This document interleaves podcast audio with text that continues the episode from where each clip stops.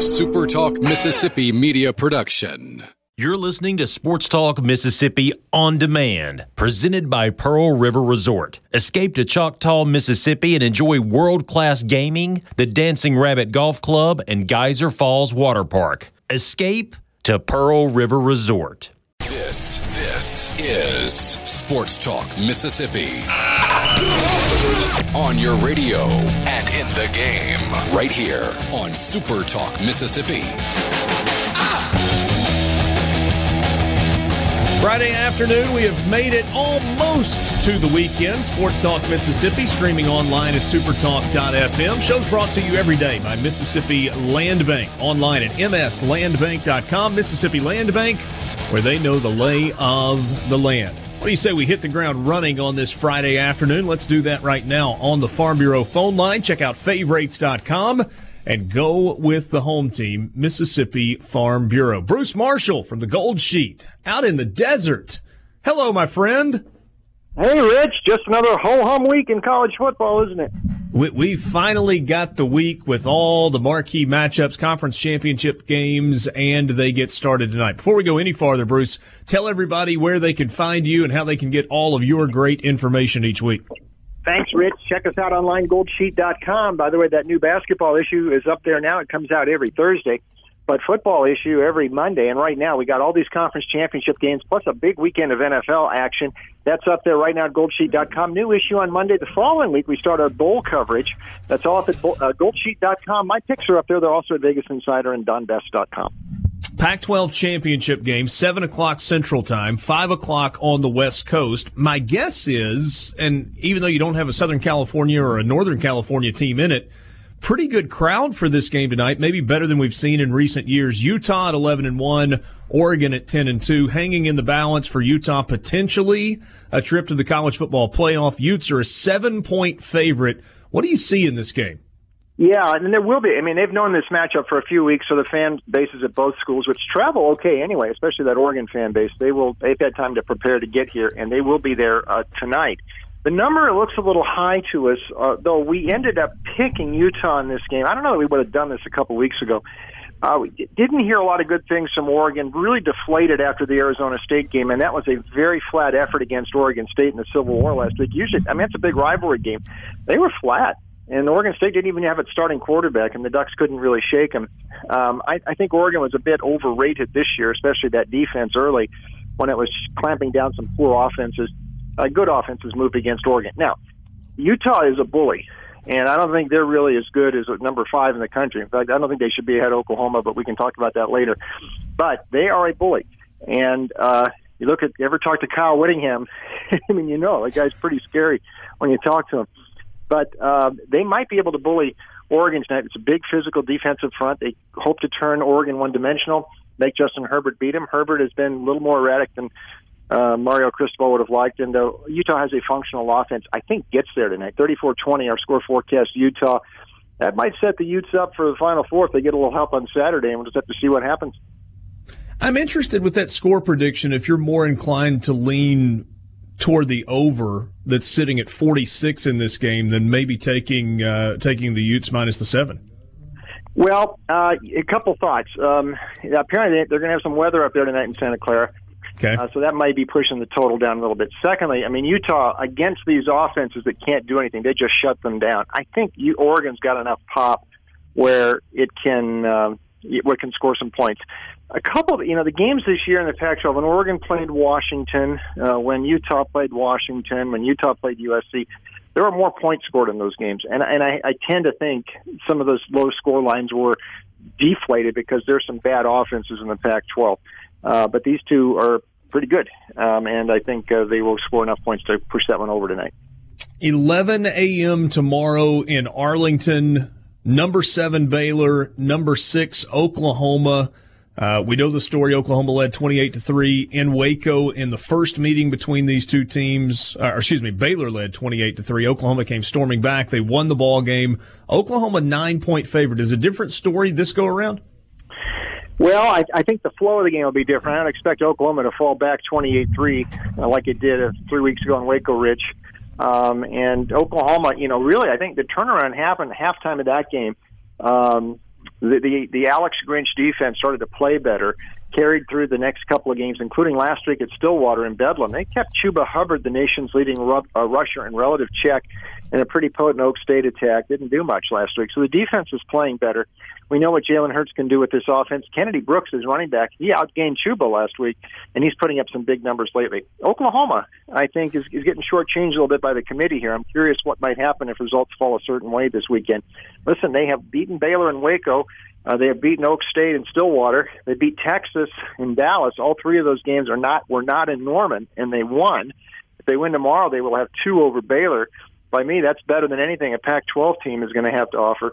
So I yeah. would think if Georgia loses tomorrow, uh, this is the winner here should get into the Final Four, especially if it's Oklahoma. 36-23 is our score forecast. Oklahoma, we think they get Baylor tomorrow. I'm not sure the psychology, uh, the psychological blow Baylor had blowing that lead a few weeks ago. They can recover from that in this one. Let's go to the Liberty Bowl. 2.30 kickoff on ABC. You've got the added drama of Mike Norvell potentially going to Florida State, still in the mix for the Ole Miss job as well. These two teams met eight days ago, well, seven days ago, a week ago today, eight days from when they kick it off tomorrow. In that game, Memphis was a 14 point favorite. So Cincinnati covered, but Memphis got the win to get to 11 and 1 and host this game. A little bit of a line adjustment this time. Memphis just a nine and a half point favorite. Yeah, Rich, and that was a pretty good game last week. I mean, Cincinnati it was a pretty good fight, and um, you know, a quick rematch. Now we did see this in Conference USA last year. It was a quick rematch. It was UAB and, and Middle Tennessee. UAB got actually whipped in the first game, came back, switched quarterbacks, and won the rematch in Murfreesboro. Uh, last year in Conference USA. Uh, sort of the same dynamics here, uh, although no switching quarterbacks for Cincinnati. Uh, Ridder played better last week. He he has not had a good second half of the season. But um, you know, he, he did play better last week. But I, I think Cincinnati gave everything it had last week and fell short. Memphis is just too potent. They're pretty good versus the spread here at the Liberty Bowl. Yes, I do think Mike Norvell is is going to move out to Florida State. If he does, he might do a Scott Frost and coach the bowl game, which would be the Cotton Bowl if Memphis wins. What is interesting here, just in case Cincinnati wins this thing, uh, and I, I think Cincy may get the Cotton Bowl even if Boise wins its game against Hawaii later. So there's a lot of different moving parts here, but I think Memphis takes care of business and gets to the Cotton Bowl. 38-23 Tigers, Brady White and company get the points to win, and uh, we'll just stay tuned what happens to Mike Norvell in the next few weeks. That would get them to 12 and 1 on the season, probably the biggest game potentially in the history of Memphis football. Let's go to Atlanta. I, I, said yesterday there is not going to be a better atmosphere, a better environment for any football game that is played this weekend than what you're going to see with the LSU fans there, with the Georgia fans in their own backyard. Georgia trying to finally get one of these after falling short to Alabama the last couple of years. LSU a seven point favorite, and there are a lot of people that are talking about Georgia's defense and the fact that LSU hasn't played a defense like this all year. But I feel like the flip side's true also in that Georgia has not faced an offense like this all season long. Yeah, I think you're both right, Rich. And uh, yeah, great atmosphere down there. Listen, our friends in Baton Rouge, Jimmy Ott and Charlie Hanagriff, they they were doing their show from the Hyatt Regency where we did the uh, media days last year. So LSU fans are there in force. I know the Georgia fans will show up. Here's the thing about Georgia this year. I mean, it has turned in. This is like a throwback sort of a team, defense, running game. I don't think. I mean, I think Kirby knew he had a good defense. I don't think the plan this year was for this offense to turn into this ground and pound sort of thing. Um, it's just because Jake Fromm in the passing game never really took off this year, and maybe it was because Jim Chaney, the offensive coordinator, moved up to Tennessee. I don't know, but they never. It never really did. So it kind of evolved. And I don't think this was Kirby's plan, but it just sort of happened that way. Um, and that's what that's what the deal is uh, with with Georgia the receive he's got injuries at the receiver spots too. So I'm not sure they're going to be able to step it up here and score enough points to keep pace. They will give Joe Burrow a bit of an argument, I think, and just like Auburn did in midseason and came close to LSU. So Georgia might hang for a while. I just don't think this offense has the extra gear in case in case LSU hits the accelerator and moves out 10-14. I'm not sure Georgia can catch them. Uh, 37-23 LSU. We think they're going to pull away. Joe Burrow gets ready to celebrate the Heisman uh, next week, and uh, uh, they celebrate in Baton Rouge. Yeah, it doesn't feel like there's a whole lot of drama left in the uh, Heisman Trophy race uh, at this point. Let's do one more, one more college game. I'm not, I don't care anything about the ACC game, but I sure am interested in the uh, the Ohio State Wisconsin uh, matchup. Lucas Oil Stadium in Indianapolis. Only got about a minute left. Wisconsin, they're getting 16 and a half points in this game. That feels like a lot a- am I crazy to like Wisconsin as an underdog here? No, no, you're. I mean, it does seem like a lot. And I mean, Wisconsin got knocked off its pins that midseason game against Ohio State the week before, losing that one to Illinois. Now, if they can get the running game going here and and slow Ohio State down and keep the Ohio State offense on the field, they've got a chance.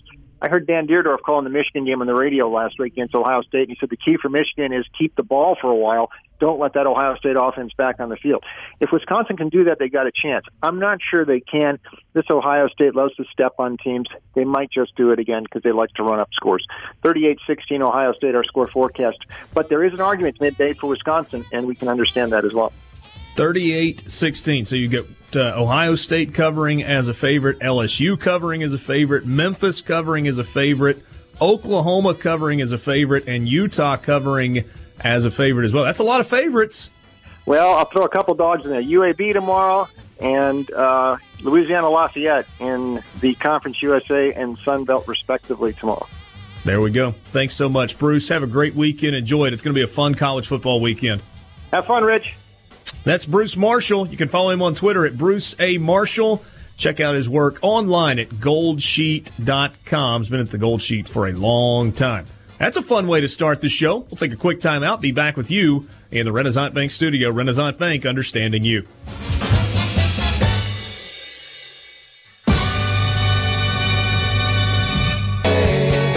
Mississippi on this Friday afternoon. Glad to have you along. Richard Cross, Michael Borky, and Brian Scott Rippee. Hey Dad is out for a few more days, taking a little vacation time toward the end of the year. We talked college football with Bruce Marshall just a moment ago. We're going to talk some NFL football as well with our good friend Deuce McAllister from the New Orleans Saints Radio Network, former New Orleans Saints running back. All American at Ole Miss. And uh, let me ask you an Ole Miss question to uh, to start things off. Then we'll get into the uh, Saints matchup with the Niners coming up this weekend. Uh, there's a lot of momentum in the direction of Lane Kiffin, Deuce, as the next head football coach at uh, at Ole Miss. Uh, what's your reaction to that? Let's just see, wait and see what happens. a lot happens between momentum and actually signing the contract. Let's put it that way and um, I've met Lane before. I know obviously competed, uh, and I know his brother Chris. I actually see Chris this weekend because he's with San Francisco. But yeah. you know, uh, competed against his dad, Coach Kiff, and you know, Coach Monte. Um, so I've, I've met the family. Uh, and I, and I know Lane the job that he has done, but you know obviously what people remember is you, you you look at you know the situation in Tennessee, you look at the situation at Oakland, and uh, you just wonder, you know, is, has there been growth for him and, and, and where he's at in his process? So um, we'll just have to wait and see. I mean, obviously, you know, you hear some of the names that are that are out there, uh, and you know, the question is, what's the best fit for Ole Miss? Yeah, and obviously Mike Norvell's name is is out there as well, waiting to see what happens uh, at Memphis. Most people think he's going to end up at Florida State. I, I don't know if one of those options is better than the other. Um, think thinking back kind of uh, never mind the way that he left places, but as an offensive mind and just kind of from a coaching standpoint, what Lane Kiffin might bring to the table, uh, pretty good reputation there, or is it kind of a mixed review? No, I think you know. Obviously, his ability as a coach that, that that's not questionable. I mean, that's not a question at all. It's it's more off the field. You know, it's more off the field stuff. And um, has he grown in that category? I think that's really where Keith and administration, you know, have to feel comfortable uh, in, in in that sense. I mean, but his ability to coach and create offense, and you know, even to possibly put put together a staff, I don't think you even question any of that. Interesting, uh, interesting stuff. I guess we, uh, you like the rest of us, will just kind of uh, wait and see uh, whether or not we get an answer on that tomorrow night, or if it's sometime into uh, into Sunday. You'll have a few other things going on Sunday as well. Big one and a game that has been kind of circled on the calendar by a lot of people for a long time because of the trajectory of these two teams throughout the course of the year. Niners come in at ten and two. Saints are ten and two. Let, us start kind of high level. Your thoughts on this matchup and, and how big a game it is for both of these teams. It, it, it's the playoffs. It is literally the playoffs in the regular season, and some teams have been in a playoff mode just to get to this point uh, already. And so, for these two teams, they get to kind of see where they are, get a, an evaluation of each other, and uh, I'm, I'm gonna tell you, you know, I think both both fan bases they can't wait to Sunday, and if you're a fan, you're probably upset that it's at 12 o'clock and and and not a three o'clock or even a night game here in New Orleans.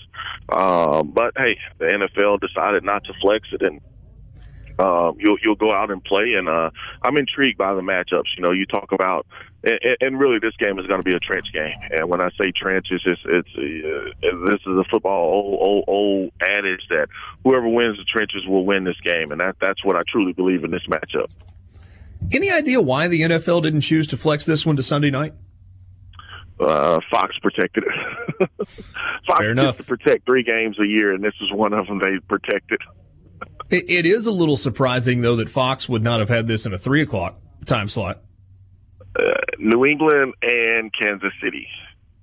There you go on the CBS side of things. There you go. There you go. Okay, so, how you can- got. Pre- so how can we maximize our revenue the best? Uh, okay, it all makes sense now when uh, it's one of those days where CBS gets the doubleheader as opposed to Fox getting the doubleheader, and you don't want to put those two games head to head with each other. I guess uh, you know m- maybe your point about Saints fans being a little frustrated and Niners fans as well. But if you're just kind of uh, a bystander that likes NFL football, it's kind of the best of both worlds because you get a marquee game at noon, you get a marquee game in the afternoon, and then you get Seahawks Rams, and then a, a Monday night game that all of a sudden is a little more compelling because of a guy that you know well, Eli Manning, after being benched earlier in the year, getting to come back and uh, and get at least a start, but maybe a few starts to uh, uh, potentially wrap up the season. No, and I, I definitely agree. And I think you know if you're you're a Saints fan, and you know we ha- we have a lot of crossover fans as well at LSU, where they're playing the SEC championship game, and a lot of those fans, unless they're taking a direct flight back to New Orleans or early that morning, they won't make mm. both of them.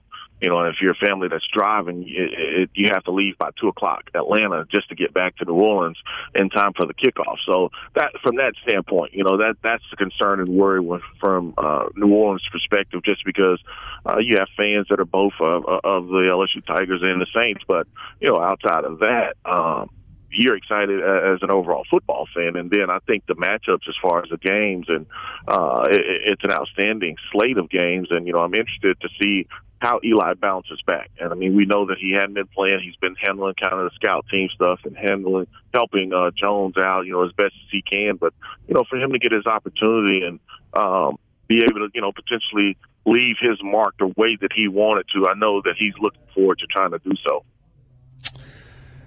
Deuce, it's interesting. We look at college games all the time, and when you look at the point totals in those games, the over/under numbers, eh, I mean, it's it's not crazy at all to see mid fifties, low sixties, sometimes even high sixties. I was looking at over/under totals, you know, point totals for all the games in the NFL. Every game that's going to be played on Sunday or Monday is, you know, predicted to be in the mid forties and this game is no exception. Does that feel like the right number? I think 44 and a half is where it's sitting right now. Two teams that have got good defenses, but two teams that also have shown the ability to be explosive offensively. Uh, how's this game going to take shape on Sunday? And and when you look at the overall, I mean, it's all open at three, I think three, and it's down to two and a half. And so, you, Right. a lot of people like the San Francisco team, which I, I definitely understand, particularly for the Saints. I mean, uh, the biggest question for those guys: can they get some of those banged up, hurt guys back? You talk about an Armstead. We know Peat won't be available. Armstead is going to probably attempt to play. Uh, he's coming off of an ankle injury. I know it was reported a high ankle. It's not truly a high ankle. So, I mean, that gives you a little hope in that sense because right now the Saints have two backups in on the left side. Well, this is the wrong team to have backup offensive linemen in just because they can generate pressure with their front four. And so, um, for this Saints team, they have to be able to run the football. It is imperative for them to be able to run the football just to be able to slow the pass rush down. You can't allow those guys to be able to just tee off on the quarterback uh, for 40 times. And so, Sean, I know it may not be pretty and it may not be the funnest thing to do, but three three yards is, is, is a plus. Three yards is a win against this team, and so um, you have to just be patient with, with with those yardage, and you know hope that when you get a chance to take a shot, you can you can connect on it because that defense you have to use some misdirection against them and use their speed against them, but you have to be patient running the football. I know Alvin Kamara has found ways to affect games this year, but I'm still shocked when I look and see that he has only one rushing touchdown all season. Does that surprise you still? Yes, it surprised me, but I'm not surprised that you know he's probably had at least two of them called back because of penalty. But I'm still surprised he only has one. And look, I know he's been banged up, you know, dealt yeah. with the ankle, dealt with the knee injury, but even in that sense, they've leaned on Murray a little bit more and Taysom Hill in the red zone. So uh, that's not necessarily 100% surprising. I think, you know, and, and Sean is still trying to figure out how that he wants to use him. And, you know, I, I, I think the biggest thing for them is to make sure that they're getting him the ball in space. You know, you have to make sure that you're still getting him in space. Yes, he's a capable runner inside, but I don't think that is his strength. And so continue to use uh, Latavius Murray inside, but make sure that you're getting Alvin the ball in space. You, you talked about the need to run the football. We've got about a minute left. What's the most important matchup to watch in this game? Can the Saints stop their run game?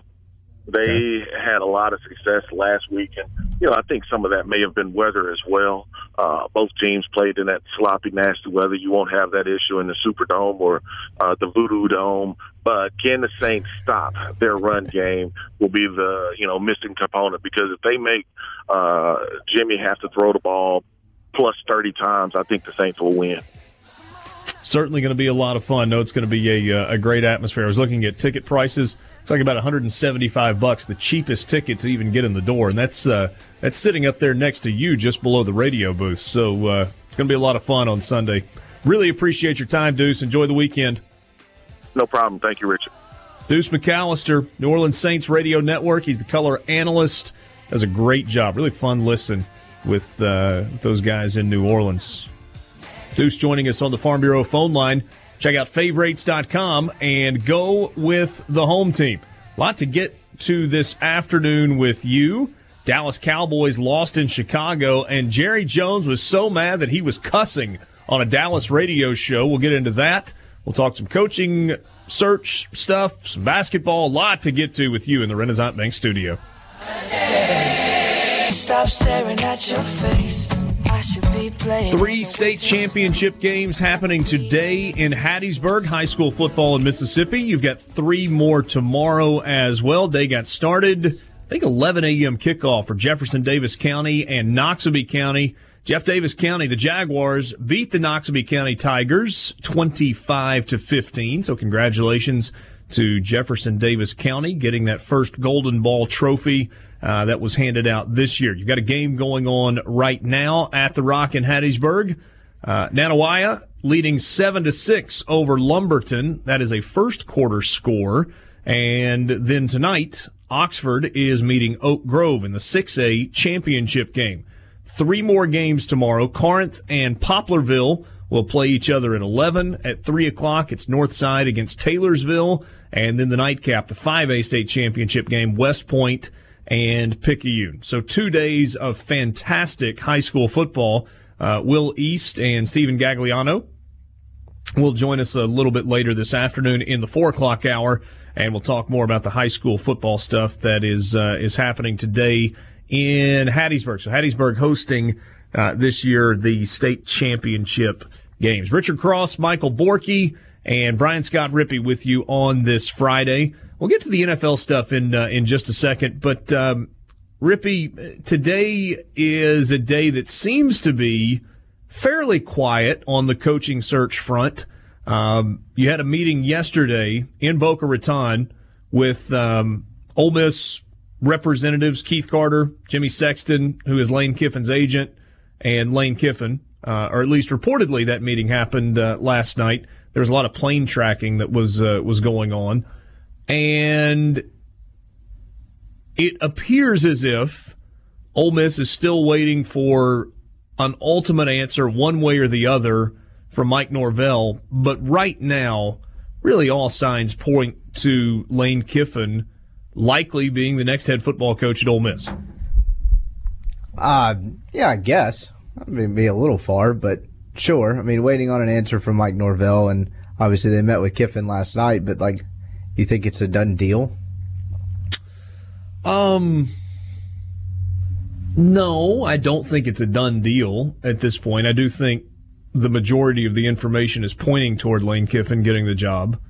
I think the majority of the information that out that is out there is pointing to Mike Norvell taking the Florida State job either tomorrow night or maybe Sunday morning. Is there something that you've heard or you think that prohibits the deal getting done with Lane Kiffin? No, but if you look at the whole thing in its entirety, like there were what at least one, probably two candidates that, but Norvell aside, that he that Keith Carter seemed to, from sounds of it, initially preferred over Kiffin.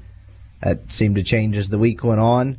But so you know, if Norvell goes another direction, I'm not saying I'm necessarily skeptical, but like calling it like likely, I guess at this point seems a little bit strong, just because there's if you take Norvell out of it, there's one candidate that the thinking had to change on, and it wasn't Napier or anyone else. Yeah. Borky, anything on your end?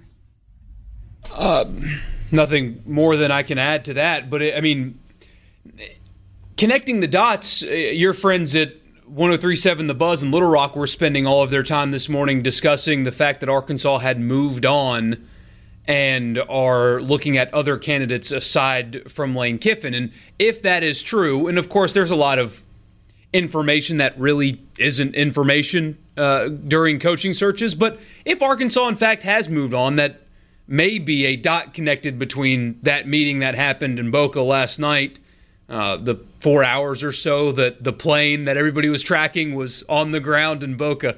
Uh, maybe there was something that happened then that made them realize that they needed to move on and look elsewhere. That's just dot connecting. But um, I'm with you. I think that's what it sounds like. Uh, everybody that I have spoken to, and I'm probably not as source as you guys are, but that's kind of the feeling is that if and really when Mike Norvell decides it's Florida State, all signs point to Kiffin. And maybe that's not what happens, but that's certainly what it feels like from my end.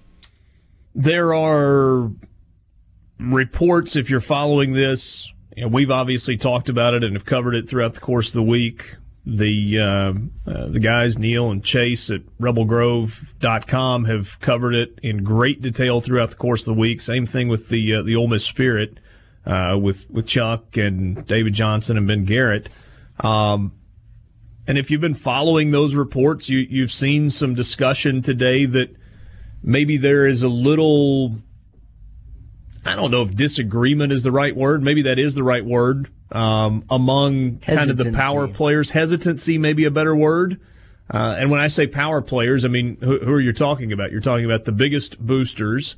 You're talking about Keith Carter as the AD, Glenn Boyce as the chancellor, and then whoever else that we're not putting a name on that might have significant influence.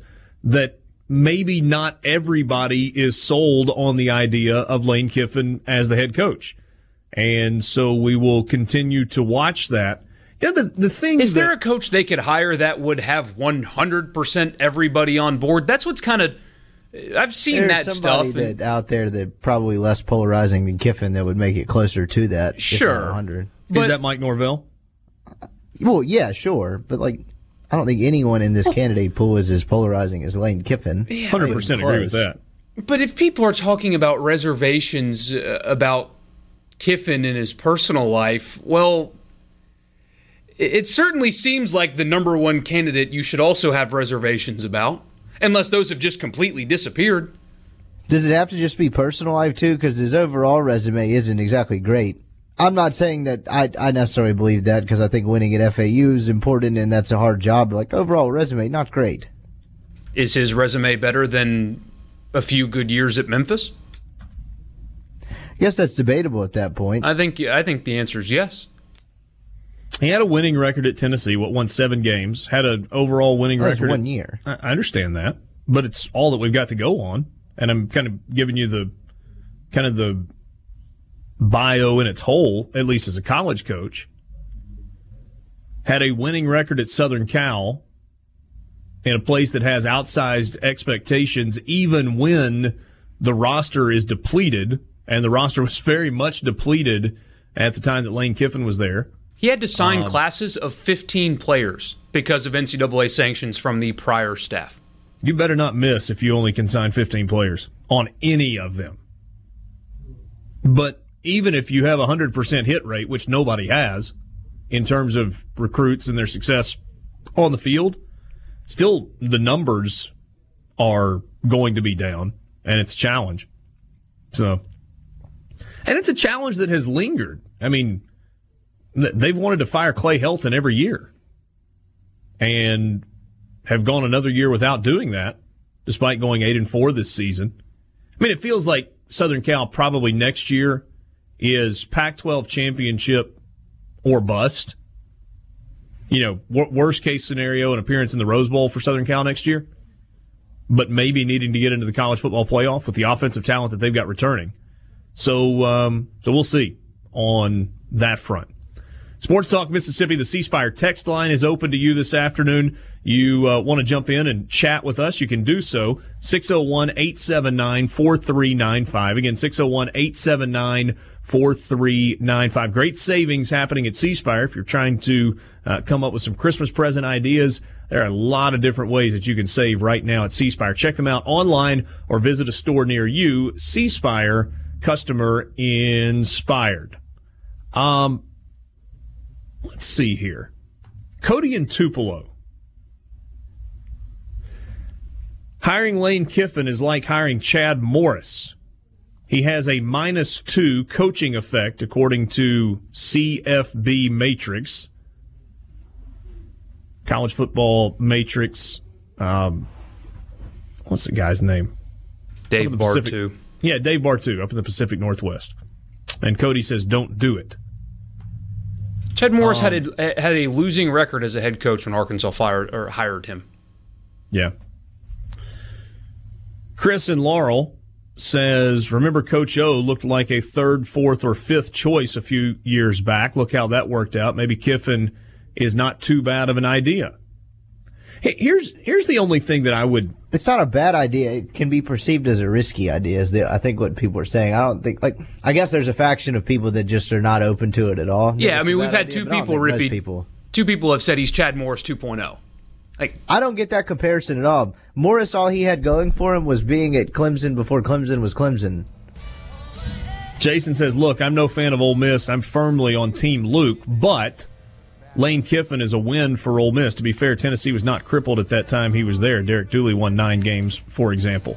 In some really bad pants. He took over a team that went like five and seven the year before and won seven games the next year. I mean, that's objectively and put together what the number two recruiting class in the country, something like that. Ah, we get the uh, move on to something else, guys. There's other sports to talk about. It's a good thing we've got three hours this. Year. You're afternoon. right. I got the volleyball hot board. Stay tuned. Commercial break. Good lord. There is stick um, to sports when we're talking sports. That's a new one. Scotty and Pontotoc says, "Come on, guys, you keep talking around it. Tell us who is the next coach at Ole Miss." Let me let me pull my crystal ball out, Scotty. I'll see if we can give you an answer when we uh, we come back. Sports Talk Mississippi in the Renaissance Bank Studio. C Spire text line, Robin Jackson. Guys, which Jake Leg national reporter tries to scoop the story during the championship games tomorrow and screws a guy with his current team like they did with Scott Frost? That's from Robin Jackson. I don't know.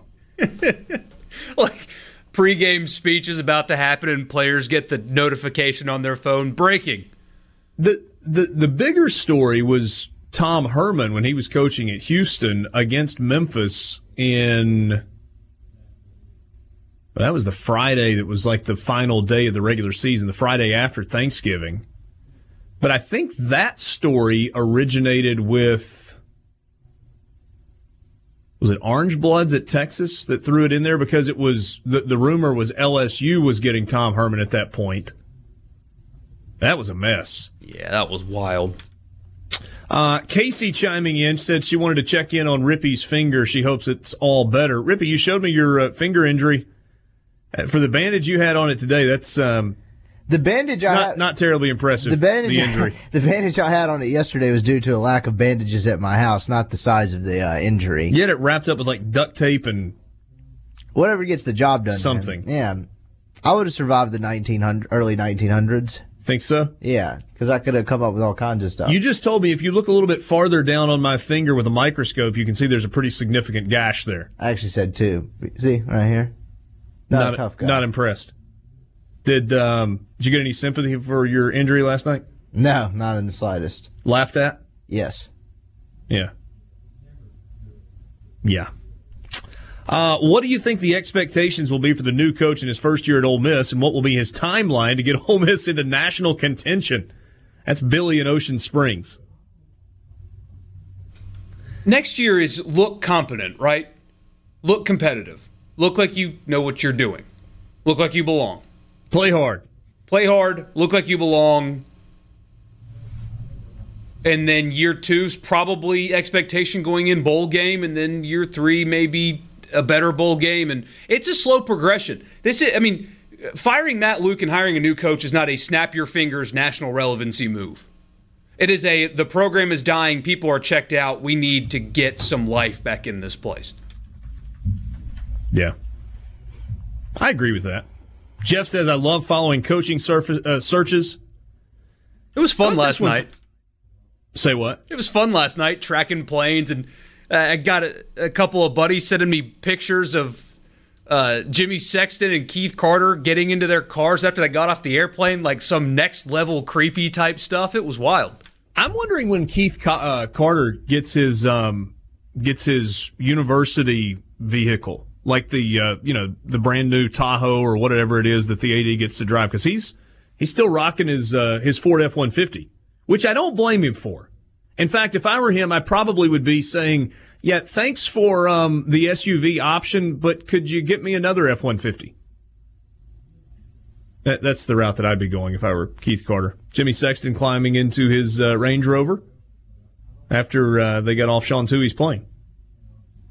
So. Yeah, those pictures were out there. I mean, I was up not, with my not kid. a bad way to travel. I got one at like 1:45 in the morning. Like I have an excuse for being up right now. My kid won't sleep. The heck are you doing?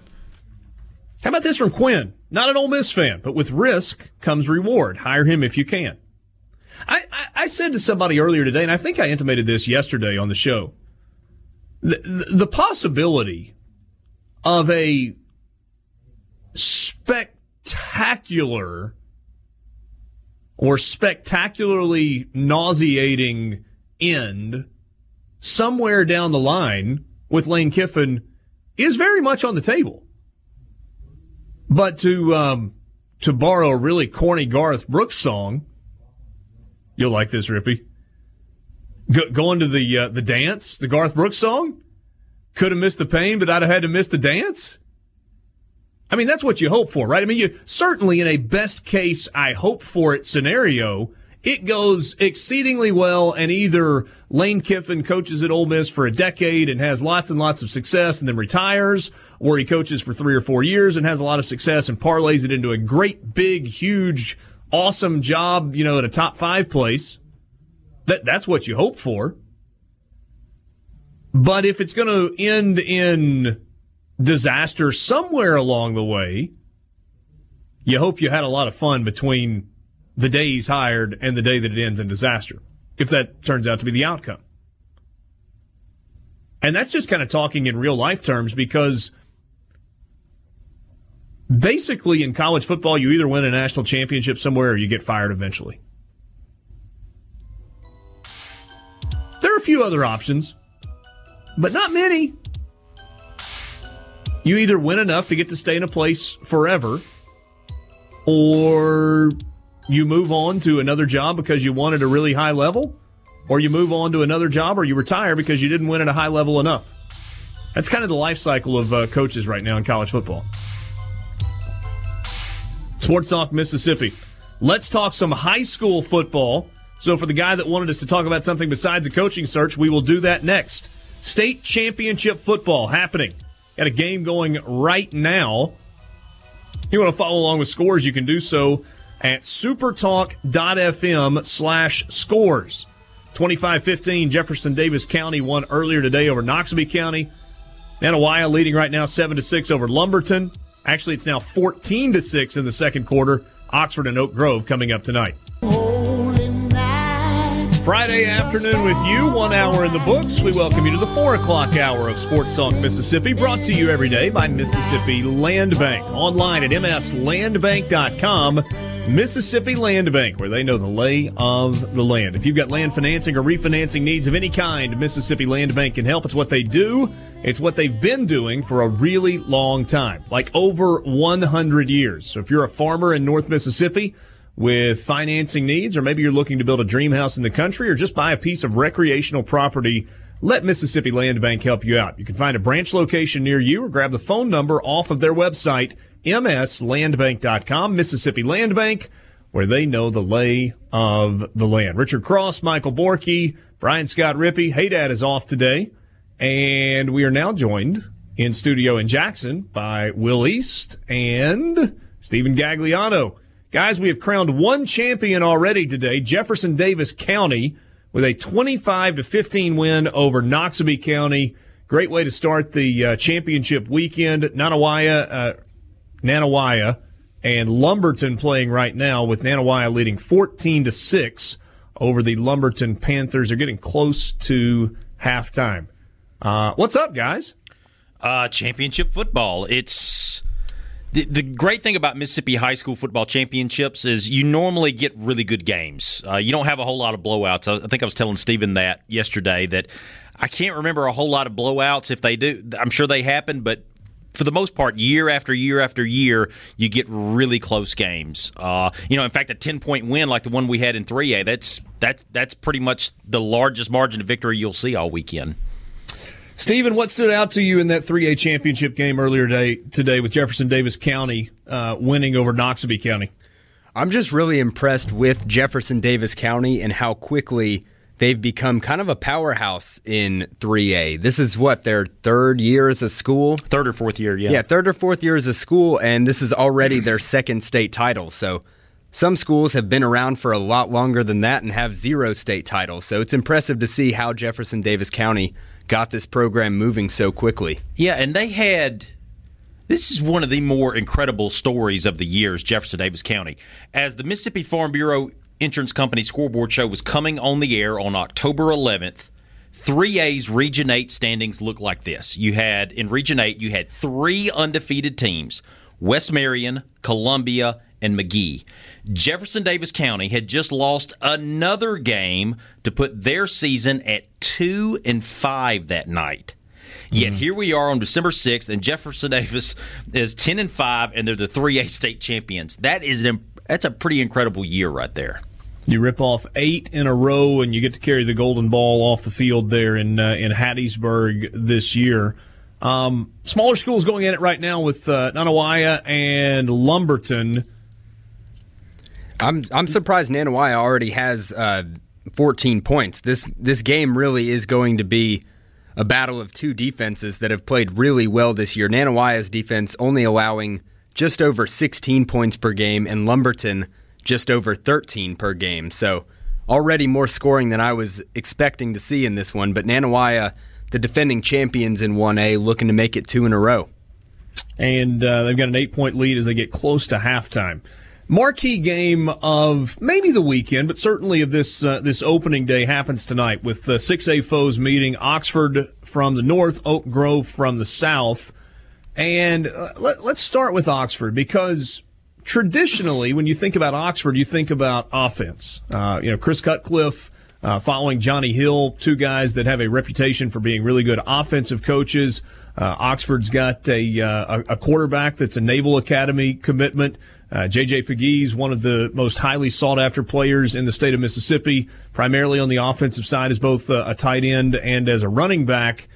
But Oxford's calling card this year has been their defense. And it was maybe most impressive, even though they gave up a few more points than they have on average for the season. Most impressive, maybe all season long, last Friday night when they got Starkville in the, uh, the rematch and avenged their only loss of the season. Yeah, it's it's pretty incredible because after Oxford lost that Little Egg Bowl in the second week of the season, everybody wrote them off. Everybody yeah. said, you know, uh, we don't care who's Region One is the new Region Four, essentially. Uh, you know, it doesn't matter who wins up there because the the real winner is going to come out, come out of Region Two. We know that it's going to be Madison Central or Starkville or South Panola, one of those type teams. But credit Oxford. They stayed in it, and when J.J. Pegues got hurt and they struggled a little bit on offense, that defense was there to hold them together, and it was kind of close at the end, but they ended up winning that region. Uh, I guess Tupelo was the next closest team, or Olive Branch, one of the two. And that region turned out to be really, really good. I, Olive Branch, a team that beat Madison Central, is a really good football team. But Oxford held it together with defense, like you said, Richard, something they're not known for necessarily. And then they have to replay Starkville, uh, a team that just ran all or passed all over them, threw the ball all over the, the place uh, on them in that second week of the season. And they rebounded. They won 25 to 16 and defense comes up huge. I mean, Starkville had at the time the number two offense in, in all of 6A. They had one of the most experienced quarterbacks in the state in Luke Altmeyer, but but Oxford found a way to win, and now they face an Oak Grove team that's that has just been on an absolute tear. We talked to head coach Drew Causey after the game uh, uh, when they beat Petal last week, and he said, "Look, he said at one point." We were down. We got beat by George County. The team had given up uh, we it was our third loss in the row, something third loss in a row, and something like that. And he said the team had just given up. And in, in hindsight, that was actually a good thing because it allowed me to kind of hit the restart button, and we mm. did. And since then, I think they've won eight or nine straight. Yeah, eight in a row. Eight in a row. And Oak Grove offense has been on a tear. So this is a battle of really good offense versus really good defense.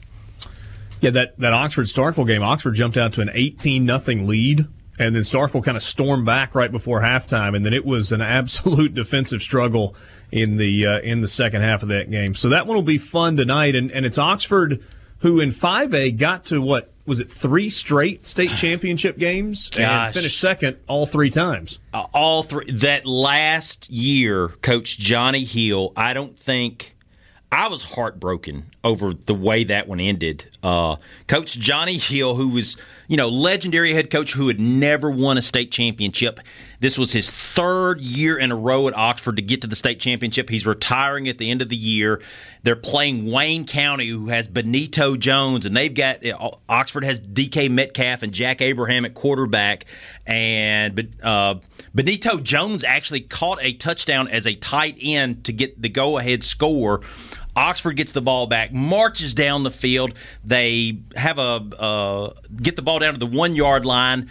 Time is running out. They give the ball to DK Metcalf, and he gets stopped short by Benito Jones of all. Which, by people. the way, is still in question among our uh, Oxford. Yes, fans. yes. There's still people who go, no, no, no, that is not right. They scored. They scored. Uh, and, and, all this happened in Oxford. And all of way. it happened in Oxford. I mean, that's right. You couldn't write it that way. Uh, so this is their first game back since then, and I, I, don't think Oxford's ever won a state title. They have uh, not. Yeah, so this is this, this, is a good opportunity for for Chris uh, Cutcliffe and crew. Uh, he's got a good thing going there in Oxford. And you mentioned a couple teams a little while ago in South Panola and Starkville, who many people thought were two of the favorites, not only coming into the season, but as we enter the playoffs. And Oxford yeah. beat both of them now to get to the state mm-hmm. title game. Well, and, and going back, Will, to what you said a second ago, just kind of to make this a little bit bigger about 6A in the, the north part of the state, you know, you talked about Region 2 being the, the group that everybody goes, okay, that's where your state champion is going to come from because you've got Madison Central and you've got Starkville and you've got South Panola in that group. And it may turn out to be that way, but if Oxford were to beat Oak Grove tonight, it would be consecutive years in which the state champion has come out of Region One. That's with right. Horn Lake winning it last year. That's right. It would. Uh, th- you know, Region Two is almost like the SEC West. You just these teams beat up on each other so much.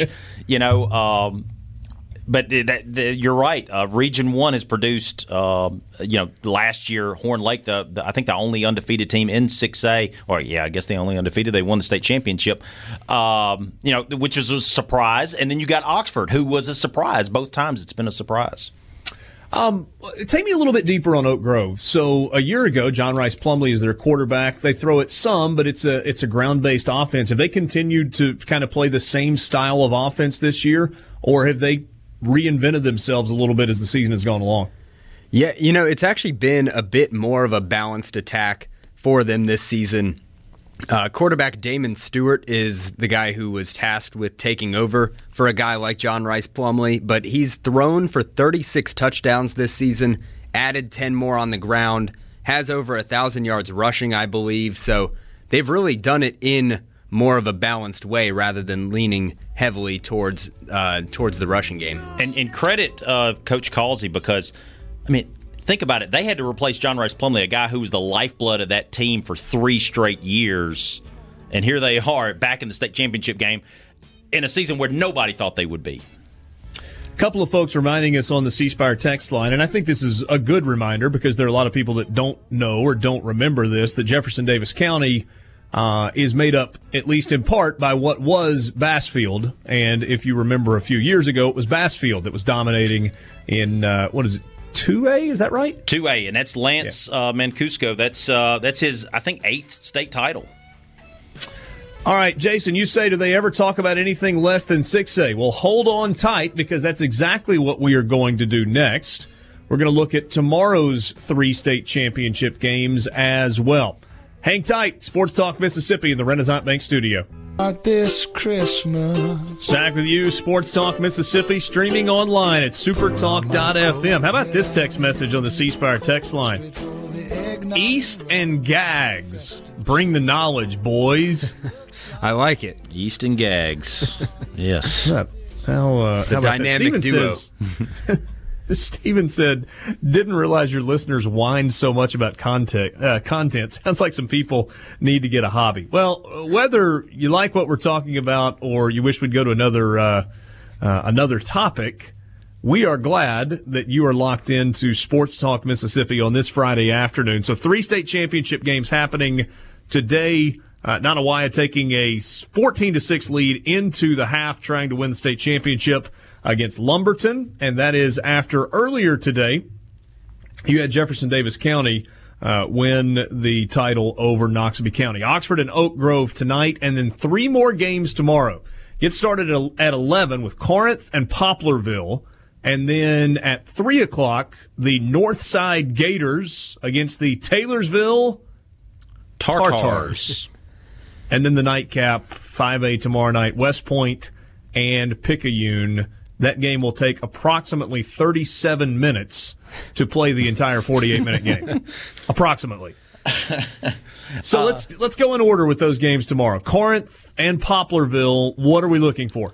Uh, a lot of people would have picked po- uh, Corinth to be in the state championship. Uh, nobody would have picked Poplarville. Poplarville started the season one and four. Uh, and and they were giving. I think at one point they'd given up like 65 points in a game. I mean, it, it was it was really bad, and it was not the typical Poplarville teams. They run that. I don't want to say old school, but it's the triple option. You know, it's it's that type of offense, and uh, you know, it's it's one of those offenses that it's it, it's kind of slow, and if they get behind in the game, it's hard for them to come back. And in years past, they haven't gotten behind because they've been so good on offense. But early in the year, they really struggled, and then finally, when their defense started to pick things up, that's when Poplarville got on a roll. the The Hornets got buzzing, if you will, and uh, I see what you did there. Yeah, thank you. Mm-hmm. They are they find themselves here in the state championship game. They've been one of the better teams over the past couple of years, but they haven't been able to, to punch their ticket to the state title game. Uh, and now they face a team in Corinth who is very similar to them. Corinth, in fact, I, I, I think Corinth's head coach, uh, Todd Lowry, I think he, I don't know if he had if he worked at Poplarville at one point or they had some connection with the coach there. But uh, he runs a very similar triple option style offense. So it's going to be two kind of mirrors of each other. Uh, and Corinth has been the kind of the team of destiny in 4A. Uh, they have one loss on the year. That was to 6A's uh, Tupelo Golden Wave, and they lost by three points. Uh, a very, very good team. Uh, I, they haven't played many close games. Uh, I just think Corinth has the team, and they have the defense too uh, to win this one. But I could be wrong. Yeah, Corinth's defense um, has held their opponents to seven points or less seven different times this season. Defense is playing really well. And in the last two weeks, they beat two undefeated teams, or previously undefeated teams in the playoffs Itawamba AHS and Greenwood. And one quick point of clarification uh, that Stephen that said something about whining listeners. That was not me, Stephen. That was, I believe, on the text line. Just as a, a quick That's point right. of clarification. That's right. Did you know that Poplarville hosts an annual uh, Blueberry Jubilee? It includes rides, craft vendors, and rodeos. I did not know that. that sounds like a lovely you know, time. That, that's uh, that's thanks to our good friends at uh, at Wikipedia. Uh, good to know that. Northside and Taylorsville, the Tartars and the Gators. Three o'clock tomorrow afternoon. Yeah, Northside is a new school. You've probably never heard of them before. They're, uh, I think they're in their second year of football. In their second year, they're already in their state championship game. And the thing to know about Northside is defense, defense, defense. Their defense has 10 shutouts this year. Now, last week they beat Charleston 14 to 6. That was the closest anyone has come to beating Northside all season long. But the defense did not give up any points in that game. Charleston scored on a turnover. Uh, so they have, I think, 10 shutouts on the year, and in the playoffs, their defense has given up a grand total of six points through four games. Hmm. Lots of defense for Northside. Their offense is pretty good too, but when your defense is doing that well, you can score well two points and you're you're good to go. And then of course Taylorsville, uh, Stephen with Ike, um, Ike uh, Ty Keys. Ty Keys, sorry. Yes. So Northside's defense, like you said, has been incredible all season long. But tonight or tomorrow, the question will be can their offense score with Taylorsville, who is led by quarterback Ty Keys? They're scoring 36 points a game. He's thrown for 41 touchdowns this season. And Taylorsville, if you remember, was in the state title game last year, and they lost to Scott Central, mm-hmm. I believe. But Ty Keys did not play in that game. Yeah, he was. So hurt. he'll be on the field this year for the state title game. And funny enough, I read today on that offense, they've got Ty Keys, the quarterback running back Travis Keys and wide receiver Tyrese Keys. So I'm not sure how Keys they are the all game. related. I like it. Yeah. So And by the way, nor- North Side we were talking about just a second ago. That was the merging of Mound Bayou and North Bolivar, right? I, I thought it was Broad Street and Kennedy, but I may be wrong. I, am sorry. I'm sorry. You're right. It was um, that there had been a previous consolidation. So okay, uh, Kennedy Memorial in uh-huh. Mound Bayou and Broad Street in Shelby, and those two came together to become Northside. And yeah. you know, as is the case when you consolidate schools, there were differing uh, differing opinions there. Uh, but they've certainly come together on the we, football. We've had that a lot of times. Put it together. Uh, Jefferson Davis County when they um, when they consolidated, that team was really good. When Cleveland Central, when Cleveland High and, and, East Central, when they consolidated, they had a really good run that first year. It, it, it, tends to happen. If there were two schools that were just desperate for a state title, I would just get together. If I were the two principals and say, let's just get let's together, this let's, thing out. let's win a state title. It's working for Jefferson Davis County and now Northside. West Point and Picayune tomorrow night, seven o'clock at the Rock. That will be the final, the sixth game of this weekend state championship games. And well, that's two teams that love to run the football and have done it effectively for a really long time. And and this is this is the marquee game. This is the the matchup that everybody's been kind of waiting for all season long. They knew from and, the and the final game will of Dodd Lee's career at uh, Picayune. Right? That's right, and he's never gone undefeated. And he's got I think he's the sixth leading. I think he's sixth on the leaderboard as far as all-time wins for Mississippi okay. high school coaches, and he's never gone undefeated. This is his first chance or his last chance to go undefeated, uh, and they're 14 and 0. He wants to go 15 and 0 and win that state title. They haven't won one in quite a while. It's been I think 2013.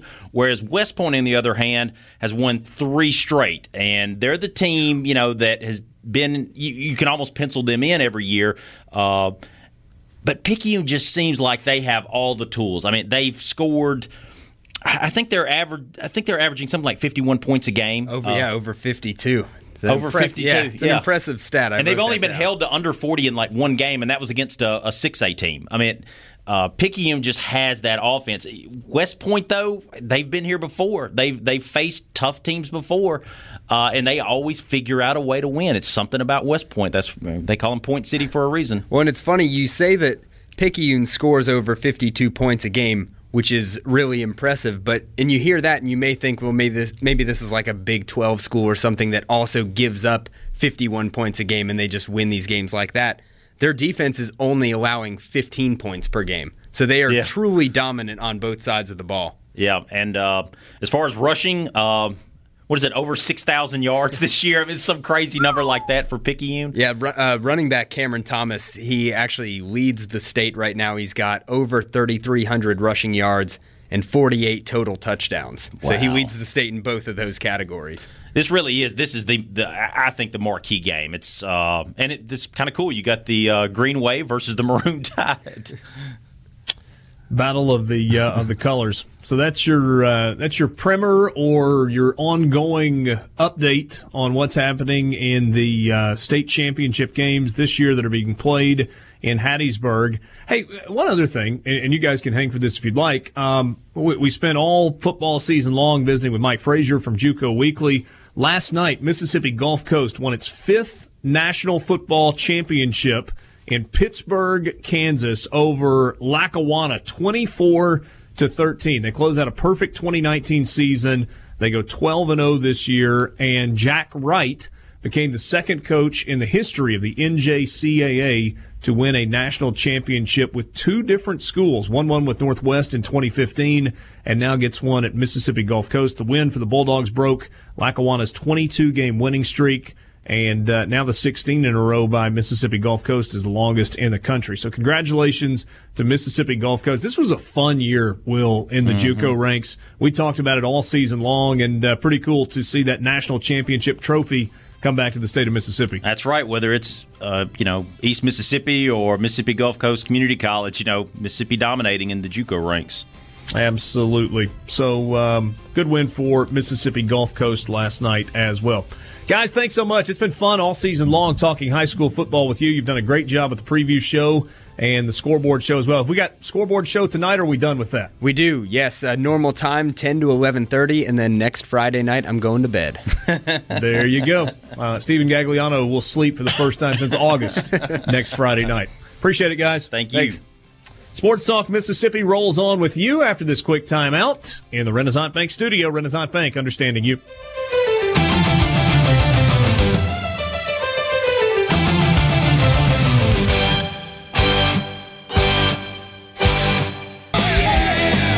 Back with you on Sports Talk Mississippi, streaming online at supertalk.fm. Richard Cross, Michael Borky, and Brian Scott Rippee. Thanks to Easton Gags, Will East and Stephen Gagliano for joining us to talk some high school football on this state championship Friday and state championship Saturday coming up tomorrow. Uh, C Spire text line is open to you. And it's been pretty active this afternoon. 601 879 4395. 601 879 4395. Let's step away from football just for a second and talk some hoops. Last night in Starkville, Louisiana Tech shot lights out and came away from Humphrey Coliseum with a win over Mississippi State. Pretty decent basketball team. Their only losses coming into the game were at Creighton and at Indiana. They shot 62% from behind the arc last night and Mississippi State didn't get a ton uh, out of its bench. In fact, it got very little out of its bench in terms of starters. Nine Tyson, total points from the bench. Two from Oduro and seven from DJ Stewart. Keyshawn Feazell played as well, but was scoreless in the game. 20 points for Tyson Carter in 37 minutes, 14 points and 14 rebounds. So a strong double double for Reggie Perry. Uh, Robert Woodard, the second, had eight points and four rebounds in the game.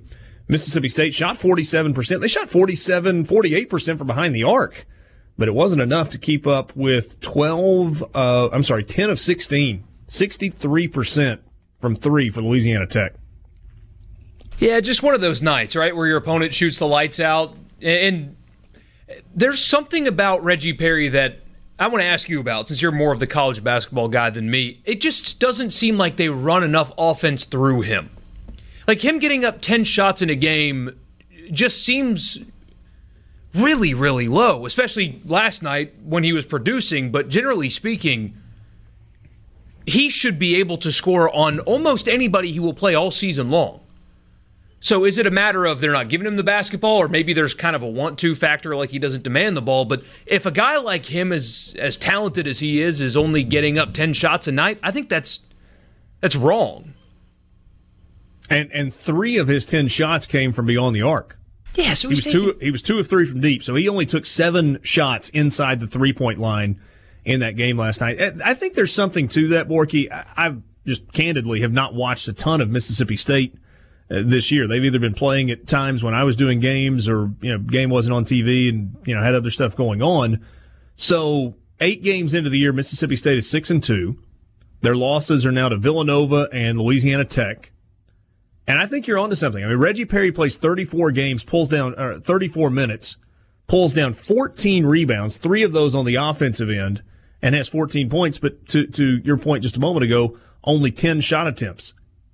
I, sometimes it's hard to run your offense through a post player, and he's kind of a hybrid post player, right? I mean, he's got the ability to really post up at just about any time but we know part of what the NBA wanted to see from him this year was a, an increased outside presence.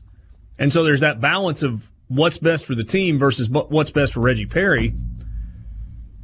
You hit 60% of your shots in the game, get 15 shots up instead of 10. And that could be the difference, especially last night when. Uh, I mean, he hit this little hook a couple of times that just is undefendable, uh, especially when he had size on Louisiana Tech. I mean, it just if you get him the ball on the block, he showed you a couple of times last night that when he creates for himself against teams specifically like them, he can do things that they just cannot defend.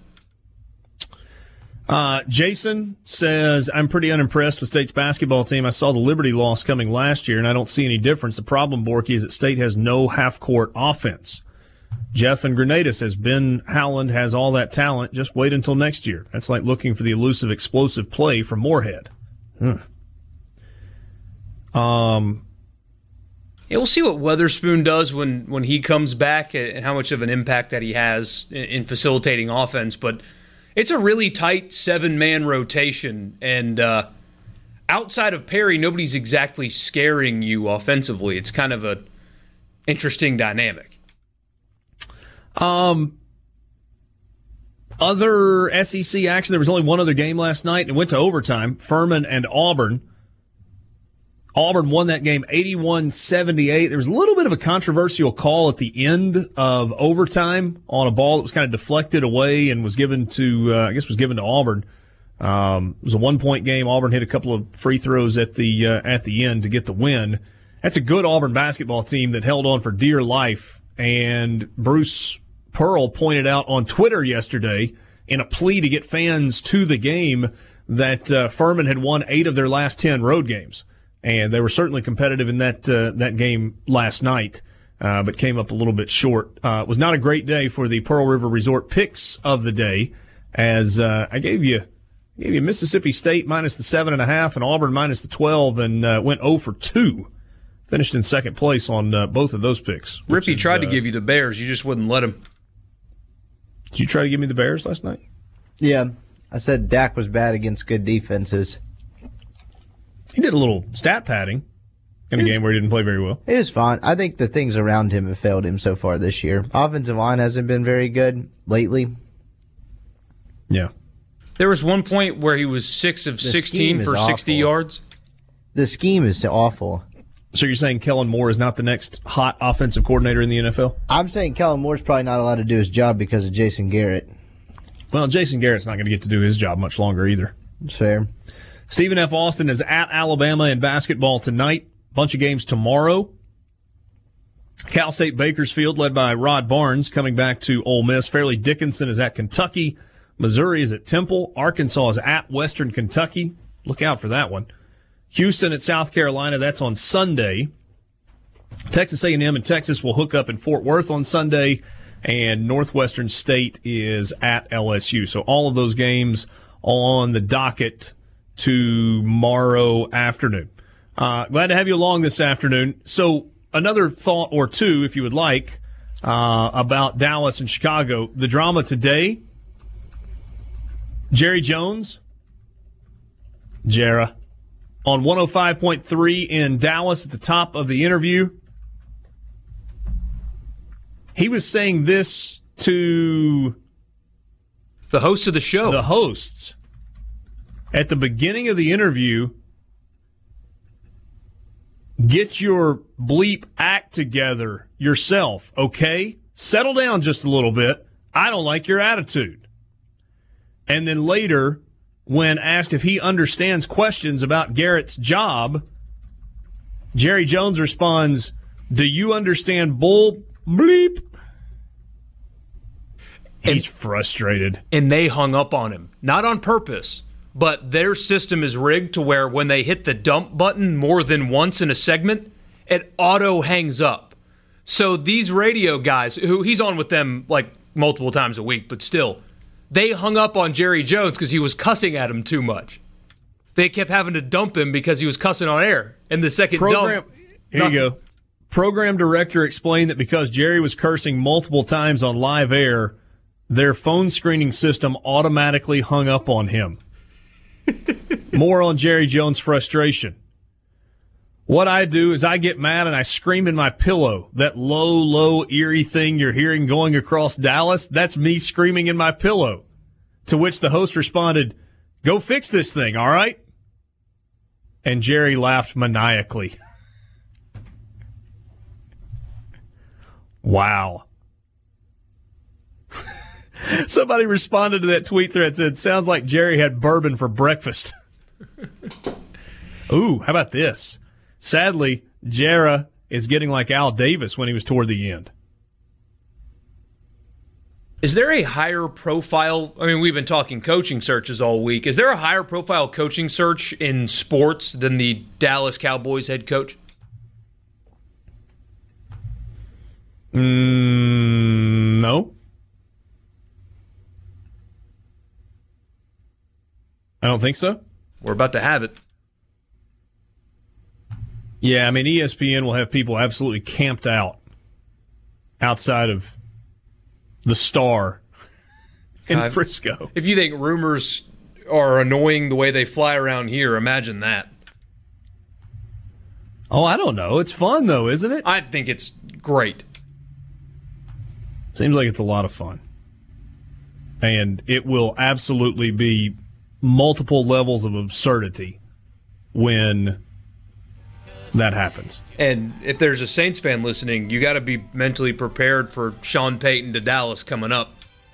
I know they gave him an extension and stuff, but that that will be talked about and explored. I promise you. More likely, sitting NFL head coach in Dallas or college coach making the transition. Lincoln Riley's the favorite, isn't he? Certainly a name that a lot of people are talking about. That's one that feels like Jerry will be intrigued by. Sports Talk Mississippi with you in the Renaissance Bank studio, streaming online at supertalk.fm. We will wrap up the 4 o'clock hour with you after this. The Renaissance Bank studio, Renaissance Bank, understanding you. Welcome back to Sports Talk Mississippi. Michael Borky, Richard Cross, Brian Scott Rippee with you. And you may not be on social media locked into it like I am and we are, but uh, my Twitter timeline is filled with nothing but Lane Kiffin gifts. And you know what's going to happen, Rippee? They're Cold gonna, feet? They're going to get beat by 21 tomorrow because they had a disinterested coach, coach and everybody's going to be freaking out because of it. Probably, but I mean, certainly understandable. It's fascinating.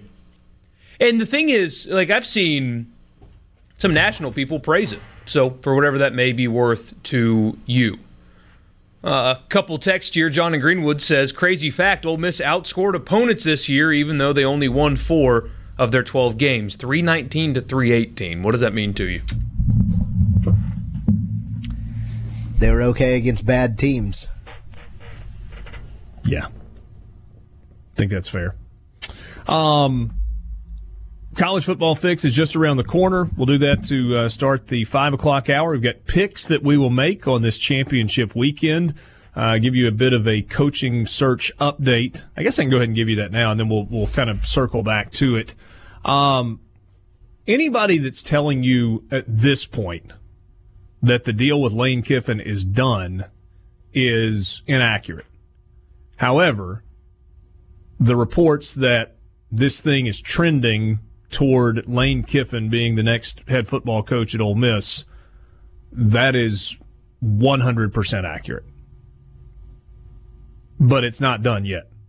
Yeah, you got a got a lot of moving pieces. You've got Lane Kiffin coaching a game tomorrow. Uh, you got Mike Norvell coaching a game tomorrow, and Mike Norvell has been adamant about not announcing anything or making any decisions until Memphis's game is done. Uh, that is a that that per, this particular Memphis team means a lot to Mike Norvell. And tomorrow is the biggest game in the history of Memphis football. They got a chance to win a conference title, get to a, uh, a group of six bowl, uh, an access bowl, most likely the Cotton Bowl. And that means a lot to Mike Norvell and it means a lot to Memphis. And, you know, if, if you're not a Memphis fan, you can kind of laugh about it or roll your eyes about it, but try to put yourself in the spot that Memphis is in. They've been really good to Mike Norvell. He's paid at a really high level, making almost $3 million at a group of five school. And he feels like he owes it to Memphis to give it his all. So, uh, again, everything at five o'clock on this Friday afternoon is trending toward Lane Kiffin being announced. What on Monday at a press conference as the next head coach of Ole Miss, but it is not done yet. Is that sufficiently ambiguous? Yeah, that makes perfect sense. That's just where it is right now. I mean, that is. Uh, ink hasn't dried yet. Or. No, there, there, there's no ink yet. Yeah. There's no ink. I mean, they may have the contract drawn up and the pen sitting on a table ready for a contract to be signed, but as of right now, that has not happened. So, you know, will will it happen tonight? Will it happen tomorrow? Will it happen immediately after FAU plays their game tomorrow? I, I don't know, uh, and maybe that's semantics at this point. Um, but it is it is absolutely trending in the direction of Lane Kiffin being named the head coach at Ole Miss. And, you know, I mean, if you're reading between the lines, and, and this certainly isn't official at this point, but all signs point to Mike Norvell ultimately taking the job at Florida State. And I don't think any of that at this point is a surprise. No, and I, I saw Dennis Dodd, and it's not his report. This is just something that happened. Uh, Florida State's athletic director sent an email to season ticket holders and, and donors and people like that asking for a one time 20% increase in this month's donation to help them with the search. Well, and that was that was what? That was after they fired Willie Taggart, right? I saw this today. Yeah, I think that news was out there. there the, it was either the president or the athletics director that made a plea to Florida State fans to help us out because it's expensive to get rid of Willie. and obviously, they want to hire another guy going forward as well. So uh, that's where we are right now. 14 to 9. Nanih Waiya leading over Lumberton in the third quarter. So Lumberton has gotten a little bit closer.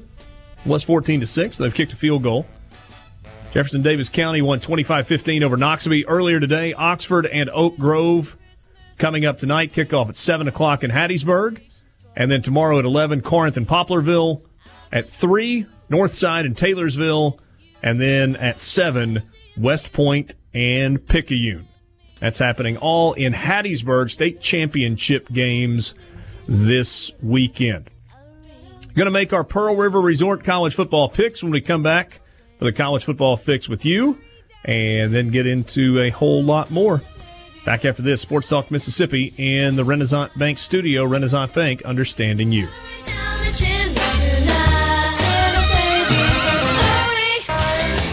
Back with you on Sports Talk Mississippi, streaming online at supertalk.fm, 5 o'clock hour on this Friday. Thanks for being with us. Richard Cross, Michael Borky, Brian Scott Rippee. Sports Talk brought to you every day by Mississippi Land Bank, online at mslandbank.com. Mississippi Land Bank, where they know the lay of the land. If you've got land financing or refinancing needs of any kind, Mississippi Land Bank can help.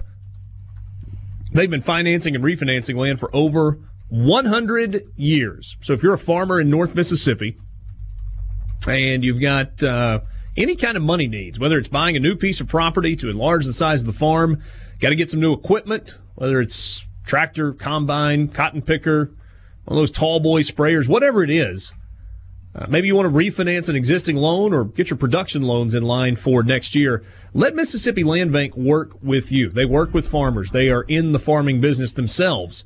And uh, they understand the uh, the difficulty that goes along with that business. That's why you can trust Mississippi Land Bank. Great people, locations all across North Mississippi. Check them out online at mslandbank.com. Mississippi Land Bank, where they know the lay of the land. Time right now for the college football fix. College Football Fix is driven by Ford and your local Mississippi Ford dealers. Log on to buyfordnow.com. You can start your search there. But really, all you're going to do is start there because you need to visit with your local Ford dealer. Stop by and talk to them about the great savings that they've got going on, including up to 20% off retail prices on year end models for 2019 trucks and SUVs. Maybe it's time for you to get into an Explorer or an Expedition or the award winning best selling truck in America for 43 straight years, the Ford F 150. That's what I drive. It's what I've been driving for about a decade. And if I have anything to do with it, which I guess I do, it's what I'll be driving for a decade to come as well. Unless, unless somewhere along the way I decide to step up to the Super Duty. This is probably more truck than I actually need, but man, they're nice. Anyway, uh, a bit of an aside there, uh, as I was just kind of thinking out loud. Uh, Ford sponsors the college football fix. Test drive one today. Borky, you ready to make some picks? Yeah, let's do it. Our picks are brought to you by Pearl River Resort. Our Pearl River Resort college football championship weekend picks. Check out the sports book at Timeout Lounge at the Golden Moon Casino in Philadelphia. Lots going on there. And what a fun place to spend part of bowl season. Uh, yeah, New Year's Day, well, maybe you go New Year's Eve and you celebrate and you spend the night and then you hang out in the sports book and watch bowl games from 11 a.m. or 10 a.m., whatever time the first game kicks off until late on New Year's night. Whatever it is, let uh, the Golden Moon and the Pearl River Resort be part of your plans. If the weather's nice, you can either sneak, even sneak out, play a little golf at Dancing Rabbit while you are there. So we will start with the Pac 12 championship game which is happening about two hours from right now. Utah is a seven point favorite at six o'clock, which is an hour after they kick off uh, West Coast time. 60% chance of rain. Goes up to 80% at 7 o'clock, goes up to 90% and stays there until 11 o'clock. Temperature's going to be in the low 60s. I don't know if that factors into how you pick this game one way or another certainly Utah is the more physical of the two teams. The matchup to watch is Utah's defensive line, which is one of the two or three best in the entire country, against Oregon's offensive line, which is one of the two or three best in the entire country. Utah, seven point favorite. What do you think? Borky? Feels like if the weather's going to be like that, the more physical football team should be the one that handles the weather, right? Like that's just kind of how the sport works, generally hmm. speaking. Okay. And Utah, especially on the defensive front, is more physical than Oregon, or they should be.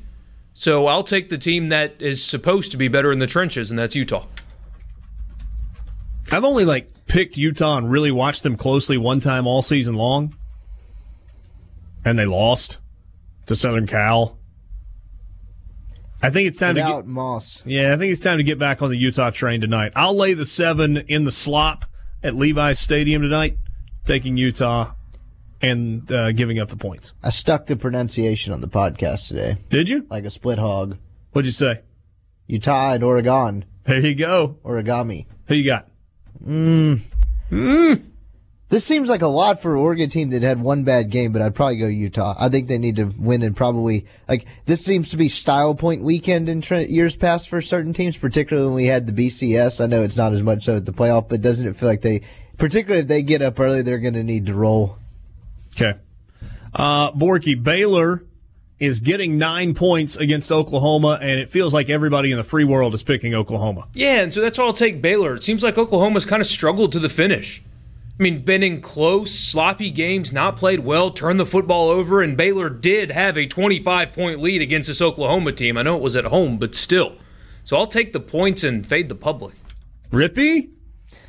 Yeah, I actually think Baylor too. I mean, that's a lot of points. Oklahoma's really stumbled down the stre- home stretch of the season. They handled Oklahoma State with a backup quarterback, I believe, okay the last week, but I think I'll go Baylor here. Okay, I will. Uh, I'll stick with the favored team, and uh, and take Oklahoma.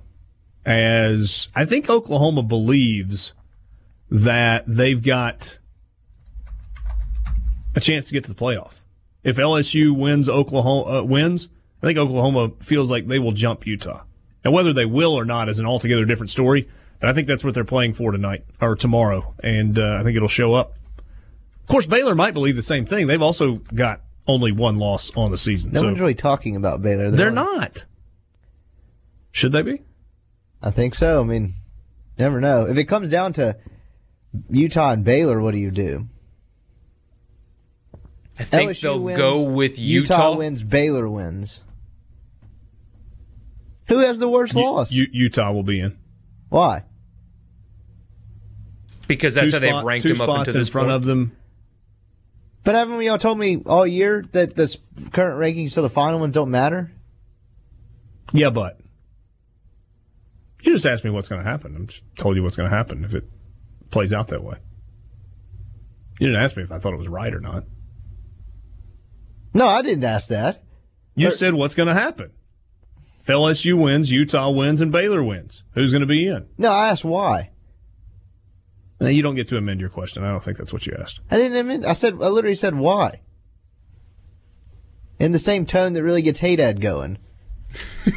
like when I asked him why he didn't order dessert at lunch or something. It's like I just did. That- but yeah. why? Because I didn't want. But but why did you not? You don't even have to go two words. You just go why. he he gets Yeah, he gets real fired up He, about he, that. he doesn't like that. Uh, Cincinnati is at Memphis AAC championship game, two thirty on ABC. Memphis a nine and a half point favorite. I think Memphis wins this game, but I think it's closer than the nine and a half. And I'm going to go out on the limb. This thing closed to like twelve last week when they played, right? At 14. Yeah. Okay. I thought I knew it was something Yeah, way. Uh, big, big line adjustment. Um, I'm just going to go with the idea that distractions. This is a terrible pick, by the way. Memphis may boat race them tomorrow, but I'm going to I'm going to play the distraction card and see if Cincinnati can get it done. I'll take Cincinnati plus the nine and a half. Borky, Same here. I actually agree with everything you just said. Rippee. yeah, I actually agree with all of that. So, Oh, jeez, I should go back and take Memphis. well, hey, Dad takes Memphis, and s- he's not with us anymore. Uh, LSU a seven point favorite against the Georgia Bulldogs. Might be close for a while, but LSU is going to pull away late. They're going to win it by two, maybe two and a half touchdowns. I'll take LSU. Lay the points. This game is my memory wrong, or is Georgia? This is the third straight year Georgia's in this game. That is a true statement. Seems to be this is the the game they always kind of have they've kind of lie after lying in the weeds in a weak SEC East. This is kind of when they make a statement until Kirby kind of pees down his leg in the last four minutes. True statement. I think I'm going Georgia here, and I think Kirby actually gets it done this time. Georgia uh, wins. Who wrong team favored? No, I will. Well, yeah, I guess technically if I pick that, but more so, I think this uh, chaos get to eight teams. This is it. If there were ever a time to do it, I'm kind of pulling for that because then you're going two SEC teams in the playoff. I mean, it just seems like a this seems like a perfect Kirby game where they control the clock. Burrow stays on the sideline a lot. It's 17-14 with like five minutes to go in the game, and you're wondering how in the world LSU's only put up 14 points. By the way, I'm really, really disappointed not to be there. It's only the second SEC championship game I've missed since 2007. The uh, the Oxford Chargers getting to the state championship kind of uh, threw a little bit of a wrinkle in our plans this year. So uh, I will be watching it from a hotel room in Columbia, South Carolina tomorrow afternoon, and uh, instead of sitting inside the uh, inside Mercedes-Benz Stadium. Borky, who you got, LSU or Georgia? LSU and uh, explosive offense might kind of run away with this one. Okay. Got two more to get to. We'll look at the ACC and the Big Ten championship games when we come back. Sports Talk Mississippi in the Renaissance Bank studio. Renaissance Bank, understanding you. Naughty and nice. Santa Back with you on Claus is Sports Talk. Mississippi, streaming online. Porky's in full on Christmas music mode. Love it. When you're sleeping. Love it. Do you listen to Christmas music in the car this time of year, Borky? I do, yeah. Um, it's mostly, you know, one of our podcasts or re-listening to the show. I'm not in the car much anymore, but when I don't have any of those to catch up on, then yeah, I'll pop on some Christmas music. There you go. I feel like uh, my wife's car is living on uh, a couple of Christmas music channels this time of year. Uh, you want to be part of the conversation? You can do so on the C Spire text line, 601 879 4395. 601 879 4395. John in Oxford asking if uh, the show podcast today will be on iTunes. Yes, it will. And appreciate, uh, John, you listening that way. Good to be with you this afternoon. Uh, the from from a news standpoint, today has been semi quiet on the coaching search front, uh, but I have gotten confirmation in the last oh 25 minutes or so that um, while an agreement has not been signed, everything is trending 100% toward Lane Kiffin being named head coach at Ole Miss. And barring something crazy, I think you can expect a press conference on Monday. It's big time. I I don't know how to say it any more straightforward than that. So it's pretty clear, man. Um, is that to say that something couldn't go crazy? Of course not. I mean, it's coaching searches and contracts aren't signed, and you got lots of schools that want jobs, and people become irrational with some of the decision making they make uh, this time of year in terms of money.